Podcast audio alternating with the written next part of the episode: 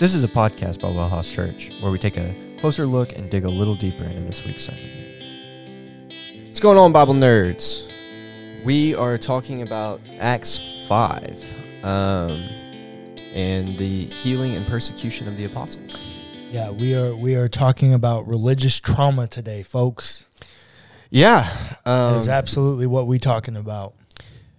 always a fun conversation. You know,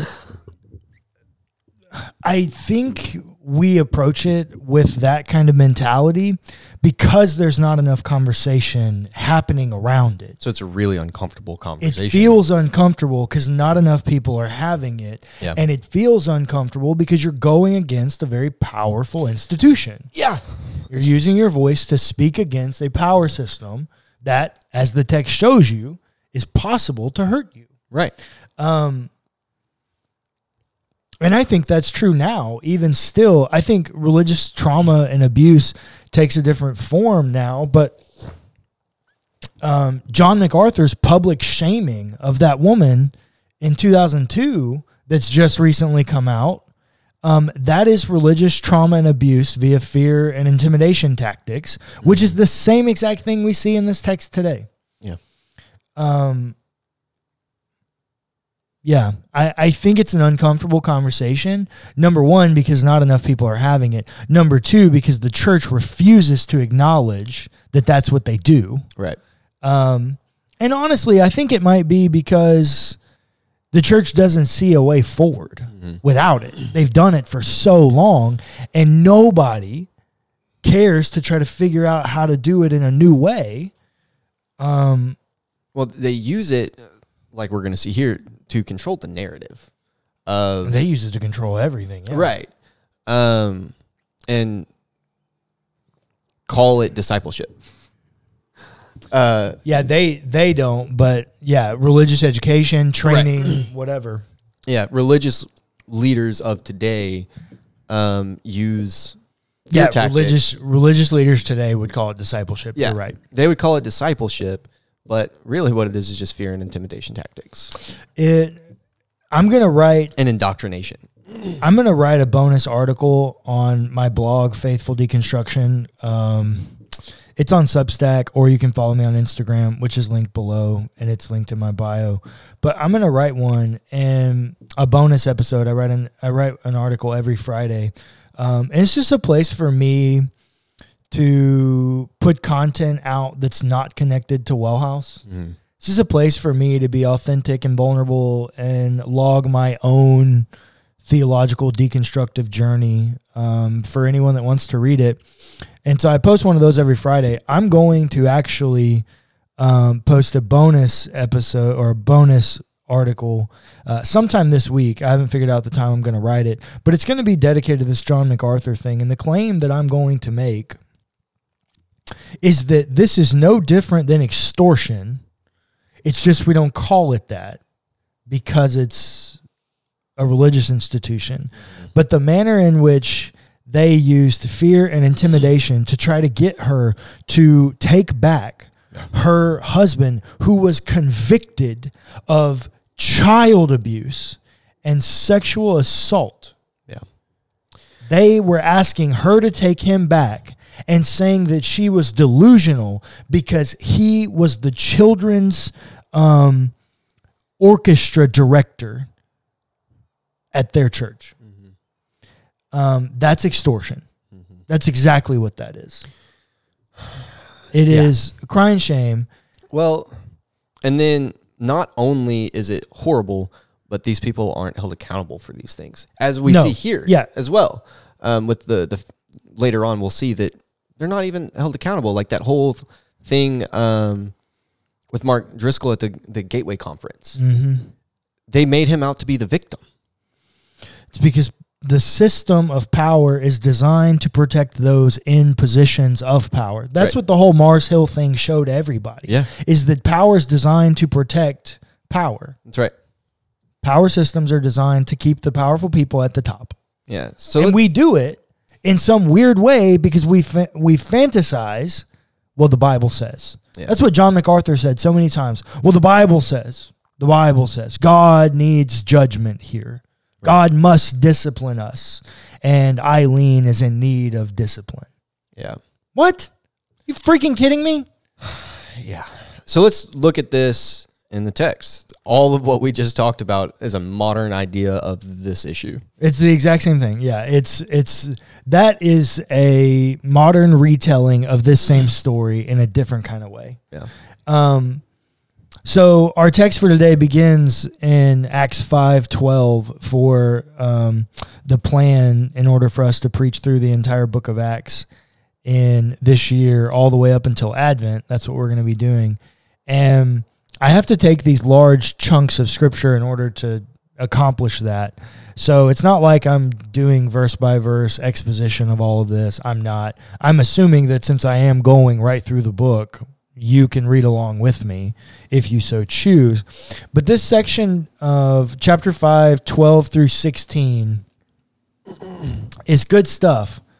Um, this is the document, or this is the description of what's happening at Solomon's portico, also translated as porch. Um, basically, what you should think about this is is some kind of outdoor amphitheater that has some sort of structure, uh, open aired structure uh, that's a public venue that all these Christians just happen to be gathered at, and people start bringing their sick to them because they're known as healers, and it's so prominent that the text says, verse fourteen. Yet more than ever, believers were added to the to the Lord, great numbers of both men and women, so that they even carried out the sick into the streets and laid them on cots and mats, in order that Peter's shadow might fall on some of them as he came by. A great number of people would also gather from the towns around Jerusalem, bringing the sick and those tormented by unclean spirits, and they were all cured.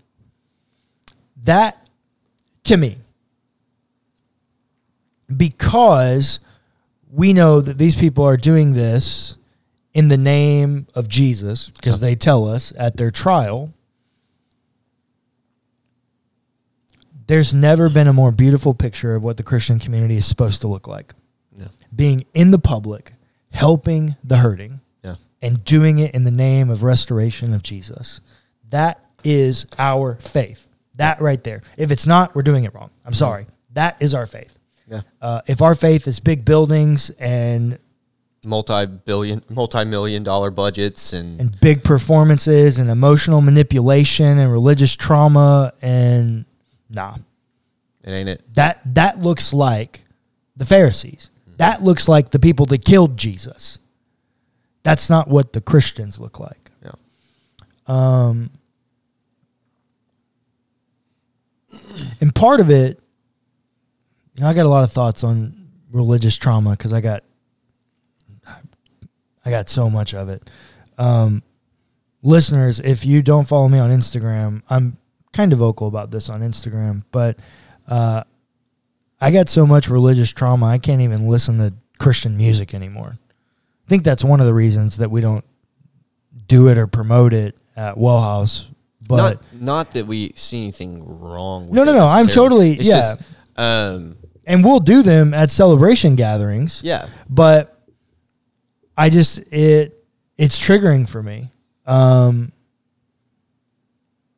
yeah, it's just it's just simply triggering for me, and so I got lots of religious trauma, and I'm quite aware of the fact of the similarities between the Pharisaical system and that of white evangelicalism and well, I guess just yeah, American evangelicalism maybe is the better way to say that. But I'm also I'm quite concerned with the power elements at play here. Um, these are the people that killed Jesus hmm because he was saying something contrary to what they believed. Right. They arrested the apostles for healing people. Mm-hmm. Um,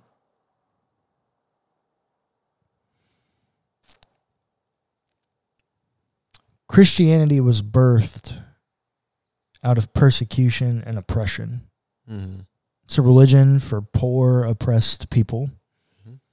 I don't know that it can ever survive if you give it privilege and power. I think privilege and power will always corrupt its simplistic beauty.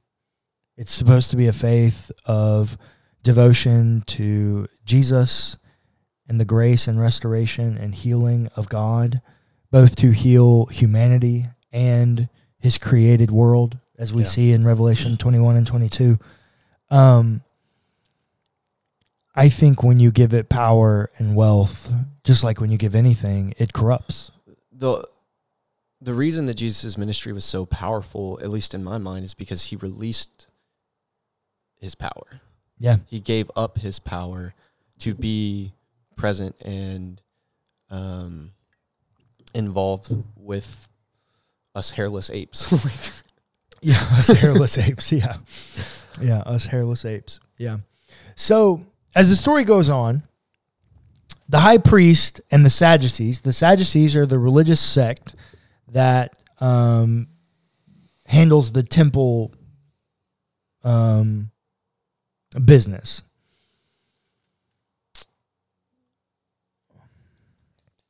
They are they are quite strange. They don't believe in the resurrection. They they they are an odd group of zealots per se. I guess they're not really zealots, but anyways, they end up arresting the apostles. mm-hmm. As the story goes, in verse 19, but during the night, an angel of the Lord opened the prison's doors, brought them out, and said, Go stand in the temple and tell the people the whole message about this life. When they heard this, they entered the temple at daybreak and went on with their teaching. When the high priest and those with him arrived, they called together the council and the whole body of the elders of Israel and sent to the prison to have them brought. But when the temple police went there, they did not find them in the prison, so they returned and reported, We found the prison securely locked and the guards standing at the doors, but when we opened them, we found no one inside. All right. There's a lot of things there. Yeah. If you have a problem with the miracle conversation,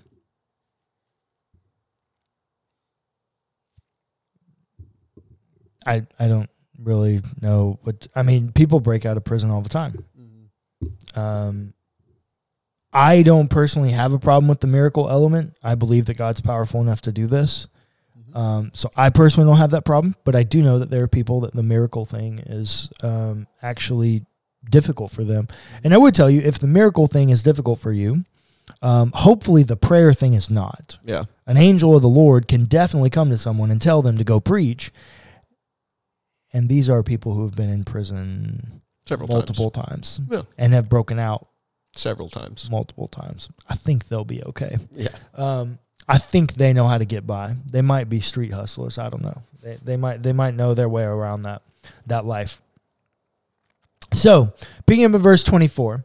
Now, when the captain of the temple and the chief priest heard these words, they were perplexed about them, wondering what might be going on. Then someone arrived and announced, Look, the men whom you put in prison are standing in the temple and teaching the people. Then the captain went with the temple police and brought them, but without violence, for they were afraid of being stoned by the people. Notice that it says without violence. Mm-hmm. What does that tell you? And and this to anyone who grew up in conservative Christianity, this is not eisegesis. This is actually exegesis. Clayton, what does it tell you that it specifies that they did it without violence? Um. So then, then the captain went with them. Uh, went with the temple police and brought them, but without violence, for they were afraid of being stoned by the people. Um. It should tell you that the use of violence is their common practice. Right. When it explicitly states that they don't use violence, Mm-hmm. you should think that that's an exception to the rule. Right. These people normally use violence and they are temple police. Mm. They are a self identified force that is owned and controlled by the religious institution Are you flipping kidding me? Yeah. You want to talk about something that's been corrupted by power to the point that they use violence in their arrests, but they can't do it this time Because they're because the these people Oh. have got the following of the community because they actually feel loved Right. by these people. And so they know that if they use violence, there might be an insurrection. Right. So they don't use violence, but they arrest them again. Hold that in your brain.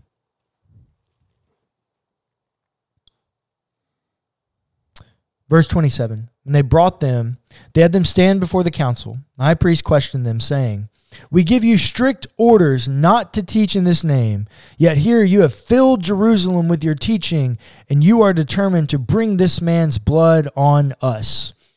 Um, this is a side note that I did not have time to talk about, but is absolutely worth noting. Um, Clayton, what's the main theme of the book of Acts? Holy Spirit stuff? yeah. Yeah. Uh, what verb happens to the person with the Holy Spirit? Filled? Filled. They're filled with the Holy Spirit. You should note when you see the word filled in the book of Acts. Hmm.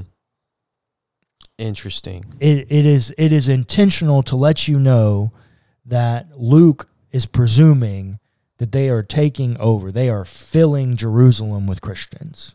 They Hmm. are taking over this institution. Wow. Things are happening and the Holy Spirit is absolutely taking over. Interesting.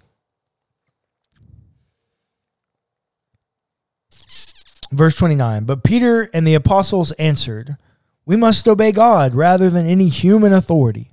The God of our ancestors raised up Jesus, you, whom you had killed by hanging him on a tree. God exalted him at his right hand as leader and savior that he might give repentance to Israel and forgiveness of sins. And we are witnesses to these things, and so is the Holy Spirit, whom God has given to those who obey him. Does that not sound like a beautiful answer that says, Hey, I mean you no harm, but you did kill my guy. Mhm. We're just doing what we feel like God's asking us to do. It's a beautiful answer. Verse 33. When they heard this, they were enraged and wanted to kill them.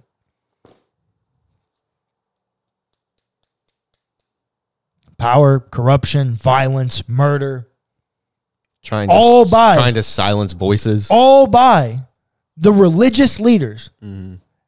Gosh dang it. Are you kidding me? Yeah. Then a guy named Gamaliel gets up. Ironically enough, good readers of their Bible will note that Gamaliel is actually the Apostle Paul's mentor.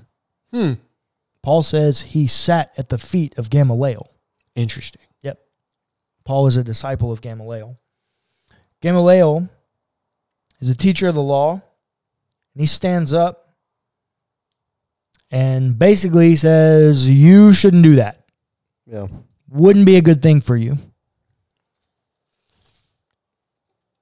So after Gamaliel's speech,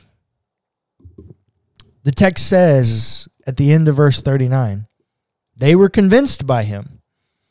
So Gamaliel comes in and saves the day because he understands what's about to happen if they kill them. It also says there that Gamaliel is respected by the people. Correct. He is. Um, well, that's why Paul name drops him. yeah, he's he's kind of an influential dude, Oh, yeah. and his word is not taken lightly. Correct. Correct. He's a teacher of the law. He's a Sadducee. He's there amongst the Sanhedrin. Yeah. He absolutely. Very influential man. Verse 40. When they call when they called in the apostles, they had them flogged. Then they ordered them not to speak in the name of Jesus and let them go. And as they left the council, they rejoiced that they were considered worthy to suffer dishonor for the sake of the name. And every day in the temple and at home, they did not cease to teach and proclaim Jesus as the Messiah.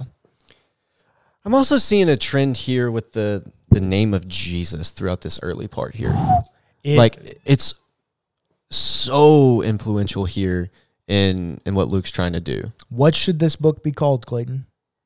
The acts of Jesus via the Holy Spirit through the apostles. yeah. It is absolutely there's a focus on the name of Jesus with the epithet Mm, Messiah, hmm Christ, uh, office of liberator. hmm Yeah, absolutely. Now, Clayton, Yeah. do you know do you know what it means to be flogged? Um. So yeah, it's this really awful process. Um, using a torture device. Um, called the Cat of Nine Tails, or Uh, cat no. with- no. Nope, nope, nope. That's receiving the 40 lashes. Okay. 39 if you're a Roman citizen. Mm-hmm. Um, flogging is when you usually tie someone to a table or something where they can't move away. You take their shirt off and you beat them with a stick like we did in colonial American slavery. That's what flogging is. Mm.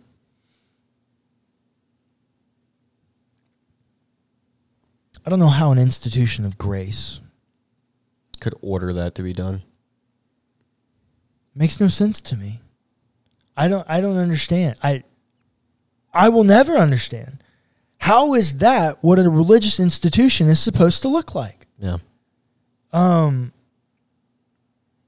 and unfortunately, white evangelicalism would look at it and go, "Yeah, that's terrible. We don't have temple police."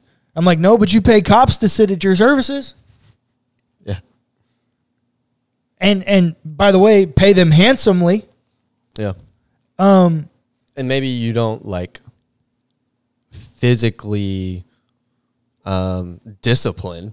Oh no, but I have watched police officers remove people from church property. Mm-hmm. Uh, I just I don't I don't know. I don't understand. I don't. I will never think that that's the appropriate way to do anything. Yeah. And you know, I didn't talk about it here because time's sake, uh, but I'll briefly mention it. I don't think that anyone sits quote unquote under my pastoral authority. I don't I don't know what that means, but that gives me a fallible person way too much power. Way too much power. I'm just a normal dude. Yeah. Here's what I want everybody to know about me, Pastor Cullen. I'm a normal dude. My job is a pastor. My identity is not Yeah. my job and my employment are a pastor. I don't hold authority or power over anyone at Wellhouse. Heck, I don't even get a vote on the board, and I did it that way intentionally. Yeah. Um, because I don't think that's what this is. I think my goal here as a pastor is to be a guide and a resource for you. I believe in the Holy Spirit. I believe that the Holy Spirit is active amongst the people of God. And I believe that each individual person, given the right tools, is capable of interpreting the voice of the Holy Spirit with their own direction in their own way and coming to the answer that they need to come to mm-hmm. between them and God. Mm-hmm. I don't have to mediate that. That's what Jesus was for. I'm not a priest. I believe in the priesthood of all believers. I do not own you. I don't own your doctrine. I don't own the way you think. I don't own the way you talk about faith. I don't own any of that. All I am is I'm a nerd who likes to read a lot of books and wants to be available to help you when you have a question about what makes any of this work.